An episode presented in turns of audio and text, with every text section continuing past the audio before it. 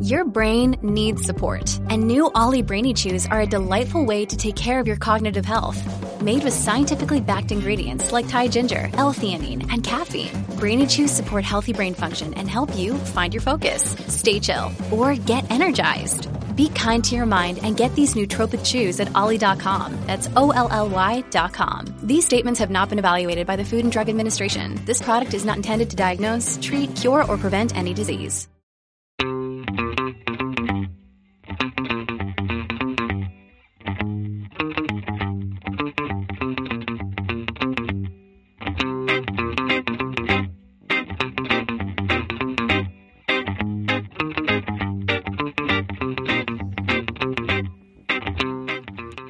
Everybody, and welcome to another episode of Rounders, a history of baseball in America. I am your host, Jeff Lambert. Welcome to season three. We're kicking off a new season of the show. It feels like just yesterday we started. I know I've dropped out for a little while. I want to thank all of my listeners who are turning into this new episode. Things have been a little bit, you know, uh, crazy. Uh, we ended up purchasing a house. Uh, moving into it is always an adventure, getting settled into a new community, but we're excited. I finally got the studio up and running for the most part, and we're kicking off this season with a fascinating interview with author Alan Abel. Alan is a lifelong journalist. He started as a sports columnist in Albany, New York. Uh, he's worked in Toronto. He's worked out of the Beijing Bureau. He's worked for TV network news, documentaries. He's written magazine features. And he recently wrote this book called The Short Life of Hughie McLoon, a true story of baseball, magic, and murder.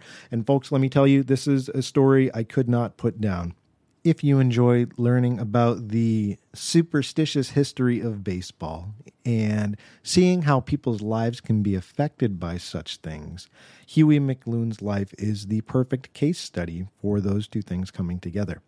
So I sat down with Alan and we discussed his book. We talked about his inspiration for writing it. We talk about Hughie's life and delve into some of the details.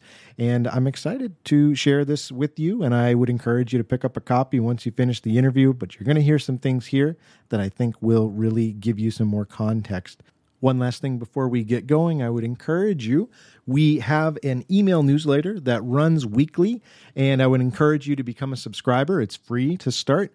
We have uh, some excellent curated work that you can check out. I write articles, I show you some of the things that I've been checking out that would be of interest to any baseball fan.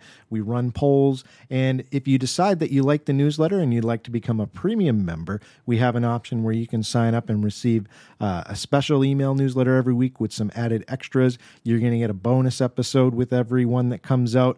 For instance, I sat down with Alan after we go through this main interview and we discussed his career in journalism. Uh, this is a gentleman that got to cover both the Ali Frazier fight and the Trump administration as a White House reporter. Uh, a lot of interesting stories from watching baseball games in other countries, and it really is just as interesting to connect with him on that level. So, if you'd like to hear that extra information, please go ahead and sign up and become a premium subscriber to the show. It's always appreciated, whether you can or can't. Just the fact that you're tuning in means a lot to me. So, let's get to my interview with Alan Abel and his book, The Short Life of Hughie McLoon.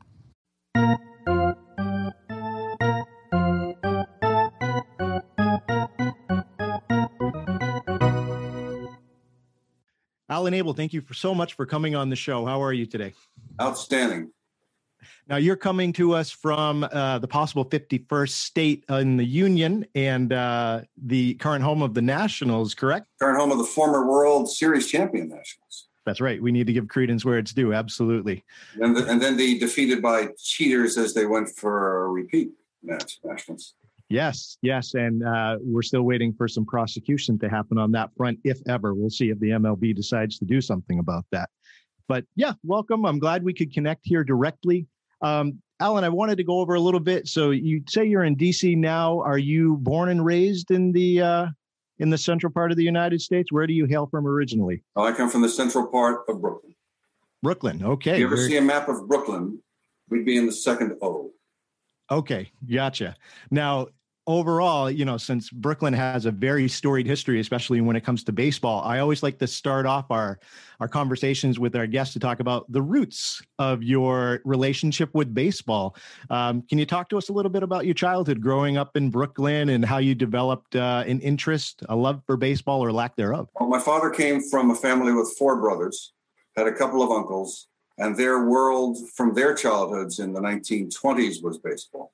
I'm told that my grandfather, on my father's side, when he came from the Russian Empire in 1906, as the cliche goes, one of his main methods of trying to become an American was through baseball. So it was deep in the blood. I know my earliest memories are of being quizzed uh, to name the teams in the Pacific Coast League and the International League, to know the San Francisco Seals and the Hollywood Stars and the Los Angeles Angels of those days. So baseball was always there. Uh, three teams in New York. In my father's candy store, or what in New York is called a candy store, luncheonette, soda fountain, ice cream, newspapers. The radio had certainly been on every afternoon with Red Barber, Mel Allen, Les Hodges, the Giants, the Dodgers, the Yankees, even before my memories would have been formed. So it was it was always there. Now, where do you find yourself currently in terms of your relationship with baseball? You've you've written a book about a very interesting character in baseball's history, certainly one that we should definitely pay more attention to, and one I'm very excited about discussing with you today. Uh, where do you stand in terms of a favorite team now? Favorite team. Well, I grew up idolizing three athletes. Uh, even idolizing is too strong. Muhammad Ali, Bobby Hull, Willie Mays uh, in my sports writing days, got to meet them all many, many times. Spent a lot of time with with each of them, and Hull today would not be anyone's exemplar of, of the way a man should behave himself around women. Uh, Ali was everything you could imagine he would be and more. Um, bona fide, extraordinary human being in, in so many dimensions. And Mays never really had anything to say not then, not since then, not now. It doesn't have much to say. And I know that the first time I ever was in the Mets clubhouse when Mays had been traded from the Giants to the Mets to close out his career, that all he wanted to talk about was dental work he had, had done. So Feet of Clay entered in there. But very early when I was working for a newspaper in Albany, New York, was at Shea Stadium. They had Willie Mays night when it was clear he wasn't going to be around the next season. I think this is 1973. Mm-hmm. And they brought Mays out, and as always, he was not, he wasn't a Cicero or a Mark Antony. And his speech, his his punchline was, Willie, say goodbye to America. And when he said that, my instinct in the press box at Shea was to stand up and cheer. And it was as if I yanked myself by my own collar and sit down, shut up, take notes, you do this for a living now. And since then, I have never rooted for anything but the story I was working on and people I knew. Um, you know the cliche, Jerry Holtzman of, of the Chicago Sun Times famous book, No Cheering in the Press Box. Mm-hmm. I took that very much to heart. And most of us took that very much to heart. And we may have rooted inside, we may have rooted clandestinely. If you had a column that was going in print that night about a pitcher for the White Sox, you hope that pitcher had a good game. Uh, but in terms of fandom, that ended that night, and it's it's never appeared for a second. Uh, I could not imagine returning to fandom. I've been there when my daughter, from age eight on, would root for the Nationals or root for the Orioles if, if we were at Camden Yards or wherever we happen to be. Once you define yourself as someone who is removed from partisanship, it's difficult to climb back on that wagon and hard to want to climb back on Uh, become a reserve, a detached observer, and that detachment becomes part of what you do. And I've been a reporter for 50 years, so I'm not eager to put on a, a hoodie and a team cap and cheer.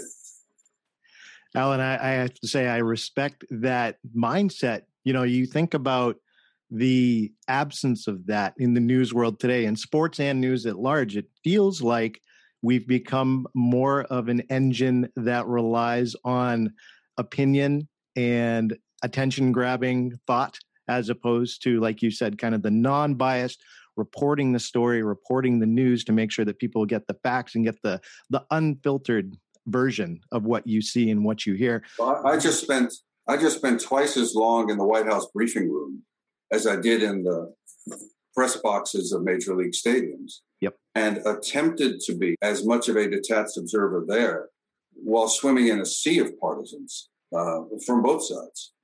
And the fact that I failed is why you've never heard of what I wrote. Sure, sure. I, it's it's the there's less place for that now. Uh, there's there less there's less market for that, and if that's uh, the antique way of doing things, well then better that I'm at the end or near the end than near the beginning. Sure. And maybe we have to find our way back to that as a society instead of just focusing on the clip that gets the most attention and getting back to the let's just hear about something and decide for ourselves. But that's a long road back, especially from where we are now. I remember covering a playoff game on Long Island back when the New York Islanders won the four Stanley Cups in a row in the early 80s. And the auxiliary press box was right in the upper stands. And the guy just across the aisle from me was fully decked out in the wristbands and the aluminum foil Stanley Cup on his head and the headband and the team sweater. And Bryan Trottier or Bob Nystrom or somebody scored a goal. And he shook me. said, Isn't it great? Isn't it terrific? I said, Just another night at the office for me, pal. and uh, to me, at least, you had to make it just a night at the office. Um, sure. Shut up, sit down, take notes and I see you've really taken that same approach, I think, in writing the book that we're discussing on the episode today, The Short Life of Hughie McLoon. Overall, you you took a very unbiased approach to discussing the life of this individual. You really delved into the underlying uh, events that were occurring at large in you in the United States as well as in Philadelphia, and I, I appreciate the approach to that. As we jump into discussing your book, overall, what drove you to write a book about this character, Hughie McLoon? Well, I had heard peripherally from other old time baseball fans that there was this age in which most teams had a disabled child, uh, an African American boy, as a good luck charm, as a human totem, as a mascot. And then someone sent me a package of clippings, and one of the headlines was Hunchback mascot murdered by sawed off guns. It's quite the headline. And if you want to deconstruct that, Hunchback, okay. Um, Quasimodo was in baseball. I didn't know that. oh, there goes the dog. Uh, so Hunchback, that's that's Victor Hugo, right? That's that's Rigoletto. That is uh, that's that's classical idea of the Hunchback. Mascot. Well, we know what a mascot is. It's the Phillie Phanatic. It's the San Diego Chicken. Yep. Right? It's uh, it's gritty. That's the mascot. Murdered. Well, there you go. Murdered sort of signals intent, not to random accident, and then sawed off guns connotes an especial malice, a darkness. Um, murdered by sawed off guns. And I wondered about this for a long time. Who was this guy? And I contacted uh, Norman Macht. And if you know Norman, he wrote a 2,000 page, three volume trilogy about Connie Mack. Yep. And about McLoon has only about two paragraphs. So there's a mystery on top of a mystery on top of a mystery. Uh, so you've got a cold case murder. You've got a treatment of disabled young people in a way that seems to us so perverse now, so cruel. Mm-hmm someone asked me, who are the advocates for the disabled? What do they have to say? There were no advocates for the disabled in 1902. Right. Um, there were ugly laws that prohibited disabled people from being out on the street in public. So you have this young man and his predecessors and his successors who are now would be called children with a disability, who are called the most envied boys in their cities. And when one of them gets gunned down apparently, possibly by accident, while in the company of bootleggers, yep. while at the same time serving as a secret informant for the Philadelphia police, while having been the mascot also for Jack Dempsey and Benny Leonard. And when 15,000 people line up on an August morning to stare at his coffin, And when no one else has written about him, there's probably something there. And then a man I'd worked with for decades in Toronto as an editor of magazines and newspapers I worked for was starting a publishing house. And he wrote to me and said, What do you got? And I said, uh, How about Hughie McLoon? And if there was less to this, if there had been more to the story that was obviously evident, someone would have done the story before. But there's not a lot known about him. He didn't leave any letters, didn't leave any diaries. His own step family, whom I've found in New Jersey and Pennsylvania, knew almost nothing about him. Wow. And then if you dig a bit and dig a bit, you have the story of this. I would say that he fell off a seesaw when he was three. The accident made him disabled. Being disabled made him the mascot. Being the mascot made him famous, and being famous got him killed. So do you go back and say, uh, I'll just stick it out as a healthy young lad and never have the chance to be the bat boy for the athletics? Or do you take, you pick that, that lot in life and say, if it goes quick, if it ends rough, at least I was there on the ball field. So it's, no. it's quite a life. And I, I'm not waiting for the Nobel Prize for Literature, but it's quite a life. He's quite a character. And it, it was 100% true, which matters to me. Absolutely. It's it's a story you read about it and it feels like it's a fiction. And then, you know, you realize this is all 100% true. That's what I had to keep reminding myself as I read this book. This guy existed. These these uh many different threads of his life, you know, like you said, kind of falling together each step. You know, there was a, a quote in the book and forgive me if I'm I'm changing it a little bit. I'm paraphrasing, but it said that Hughie uh lived in a heaven of his own creation. And I think that, was that was one of the headlines. That was one of the stories when he died. But it yeah. wasn't only of his own. It was of Connie Mack's creation. It was of Jack Dempsey's creation. It was of Boo Boo Hoff, who was the Al Capone of, of Philadelphia. It was his creation. It was the creation of Billy Sunday and the Prohibitionists, who strove to make an America without alcohol. Yep. And it was the gangsters who opposed him with great public support. Mm-hmm. But the, the, conundrum, the twist is that McLoon wasn't the only hunchback mascot in Major League Baseball. He wasn't the first and he wasn't the last. And all of them were considered the luckiest boy, most envied lad in President Taft's dominions, was what one of them was called. Yep. But to be the luckiest boy, you had to be the unluckiest boy. His predecessor, Louis Van Zelst, who was with the A's when they won four pennants and three World Series, mm-hmm. had fallen off a wagon when he was eight and the players adored him. They saw something sacred, something numinous, something truly magical in him, and they believed it. And he went along with it. I'm sure it was no miracle to break your back when you're eight years old and can't afford any treatment and be in such pain that you can never walk straight again or never have a day without agony. But you're down on the field.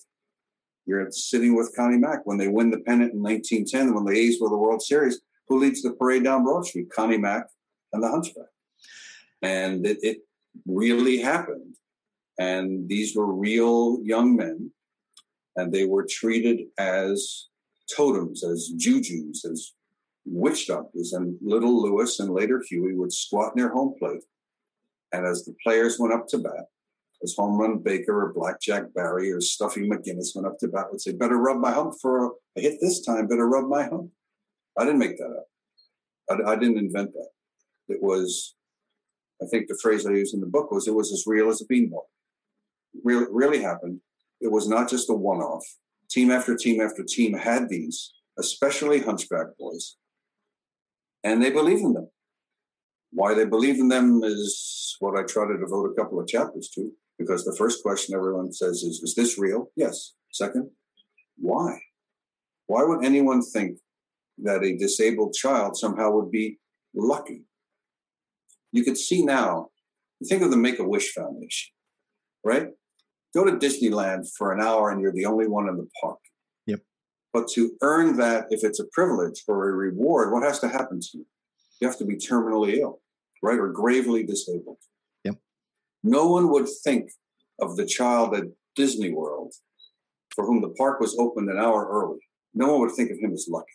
Very, very different. You would think that this is a person cursed by fate, not blessed by it. Baseball took exactly the opposite view, and boxing also, because McLoon was a boxing mascot longer than he was a baseball mascot.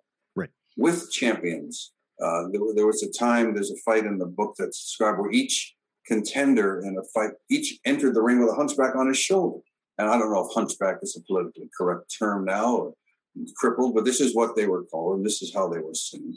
Mm-hmm. And the era lasted about 50 years. It wasn't a one off. He wasn't the only one, but he was the only one who was murdered with sawed off guns that I know of this, like we said before this this whole story feels you know a little bit larger than life and you know as someone who's read a lot of baseball books i had no idea that this uh, sub culture existed in baseball. We know that sports has always been a superstitious uh, sort of industry, but to the level that you wrote about in the book, and even more research that I did after, Connie Mack traveling with a, a ventilated suitcase essentially with a, a, young boy from town to town, city to city, just to be able to have that, like you said, that totem, that good luck charm. Just some of those examples about the level of superstition during this time period was really mind blowing. Well, this doesn't happen with in, in, Philadelphia. It doesn't happen if Mack doesn't go along with it. Louis Van Zelst, Hughie McLoon, at least two. There were other hunchbacks with the A's before that. Yep.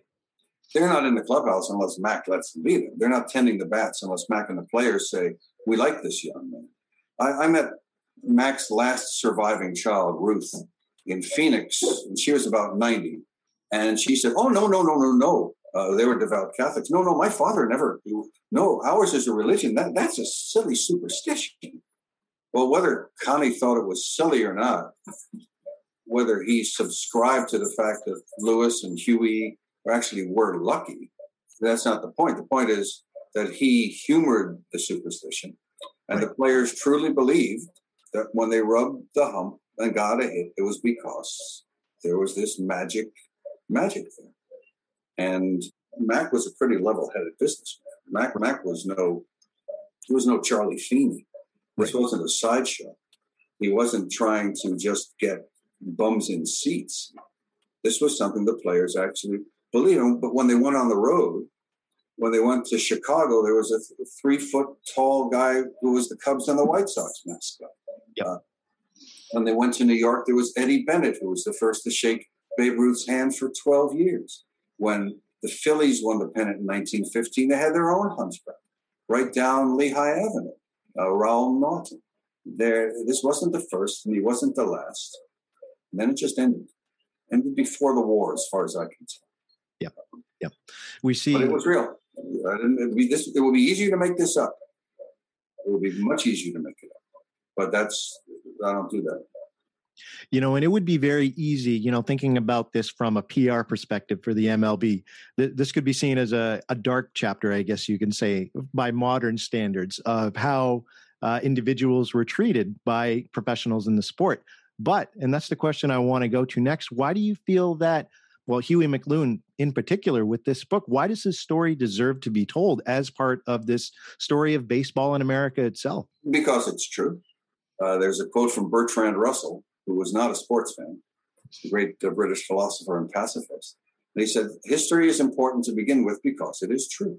Uh, and having written nonfiction for 50 years, there was a time when heroes of our great industrial cities, of modernity, of the world of steel mills and streetcars, believed in the magic of disabled children, not out of charity.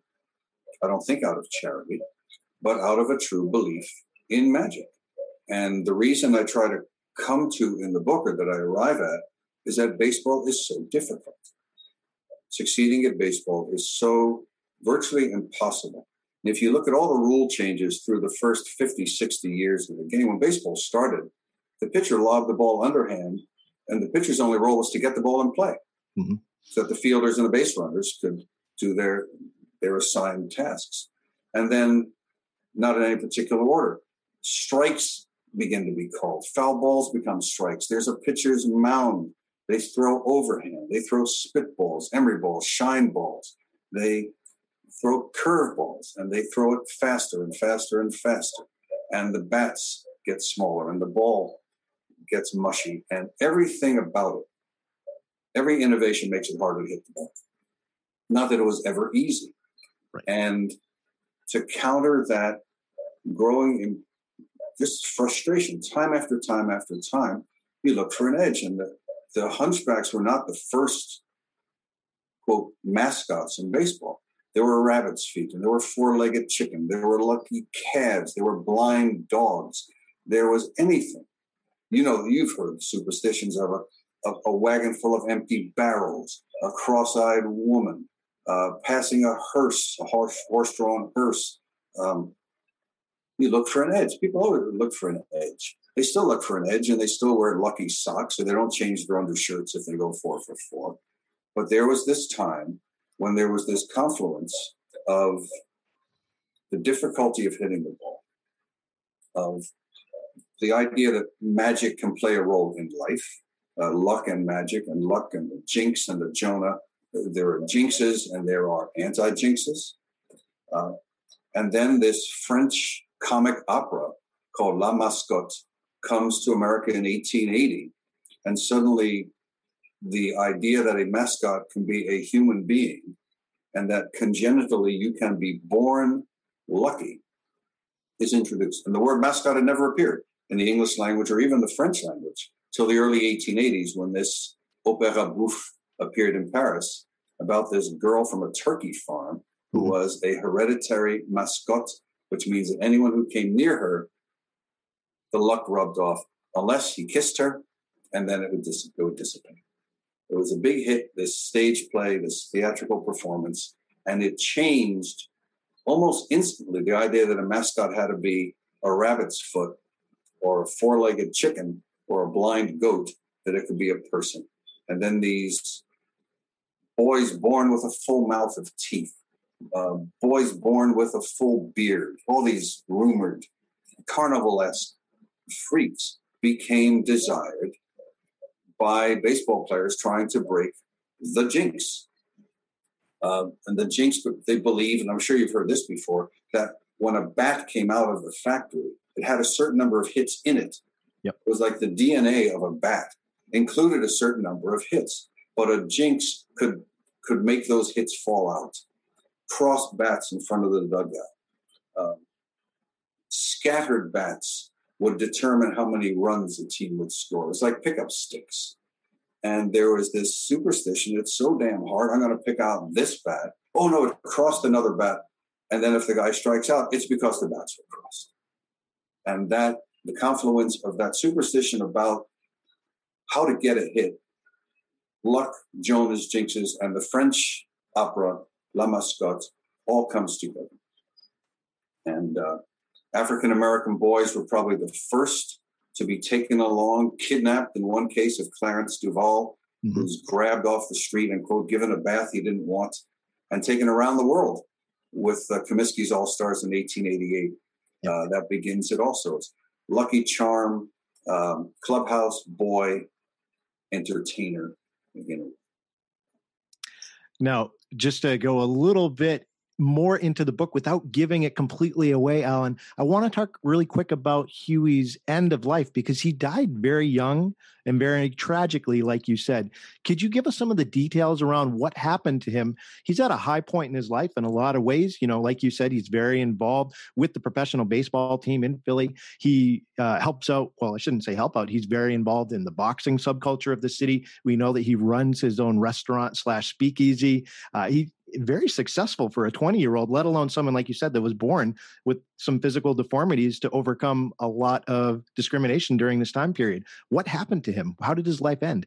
Well, Philadelphia um, was well regarded and, and, justly regarded as the most corrupt city in America. Uh, politically and in prohibition, gangsterism was the price that the citizens citizens of Philly were willing to pay to get what they wanted to drink. Uh, it, it, was said that there were more saloons in Philadelphia during Prohibition than there are now.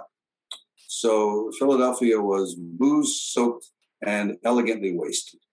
Uh, and in the middle of it, there was a magistracy, there was a police department that occasionally would be roused to pretend action to shut down the smallholders nobody cared about. Um, something like 13,000 illegal booze establishments in, in Philadelphia during Prohibition. But once in a while, they had before an election usually had to make a show of shutting down the Bellevue Stratford Hotel and the Ritz Carlton, and so that the the upper crust couldn't just flaunt their defiance of the law while little people were being hauled in for for having medicinal whiskey under the counter. Mm-hmm. So booze was in the air and it was in the stomachs uh, in Philly. The flaunting of prohibition helped a lot of people have a business. And Hughie was so famous and so popular. You have to imagine the Phillie Phanatic, just to use that city's name. Who wouldn't want to go into a bar and the Phillie Phanatic is tending bar, right? But in this case, there was no costume. It was, hey, it's Hughie McLoon. Mm-hmm. It's, yeah, from the A's. Yeah, you were at the Dempsey. You carried the round card at the sec- at the first Dempsey Tunney fight, 1926. 130,000 people screaming in the stands. 25% of them women. The height of the flapper era. And he's the one who carries the round card. Yep. The show, and, the, and everyone had a comment. The card was bigger than Hughie. It was about four feet two. Uh, the card was bigger than he was. Everybody knew him and he became the celebrity bartender. But at the same time, owing to he had had an uncle who had been a very minor member of the Philadelphia judiciary called the tipstaff, like a legal aid. So he had had this background around City Hall. He'd been virtually adopted by a man who was known as the dancing judge, Edward Carney, who, not to characterize him always wore a fresh flower in his lapel, wore elegant, elegant suits of champagne colored shirts, never married, no children. I make no suppositions. But he took on, he called McLoon my lucky stone. So Hughie was around City Hall and would take part for the sake of this dancing judge. Also, not only had a speakeasy, not only was violating the Volstead Act, not only was selling illegal booze, but also would take part in raids on other establishments as a quote, as a smeller, as a, someone who would go in and say, wait a minute, that's not fizzy water, that's champagne. Hmm. Now, McLoon had been, you're not old enough to remember the Bowery Boys. Um, or think of the penguins in Madagascar. He was a wise ass street kid, tough boy from South Philly always was quoted in the papers speaking in a slang. Like, yeah, I told him he ought to shut up. Whereas his predecessor, Van Zelst, was always quoted in Shakespearean English. So Hughie was a street character.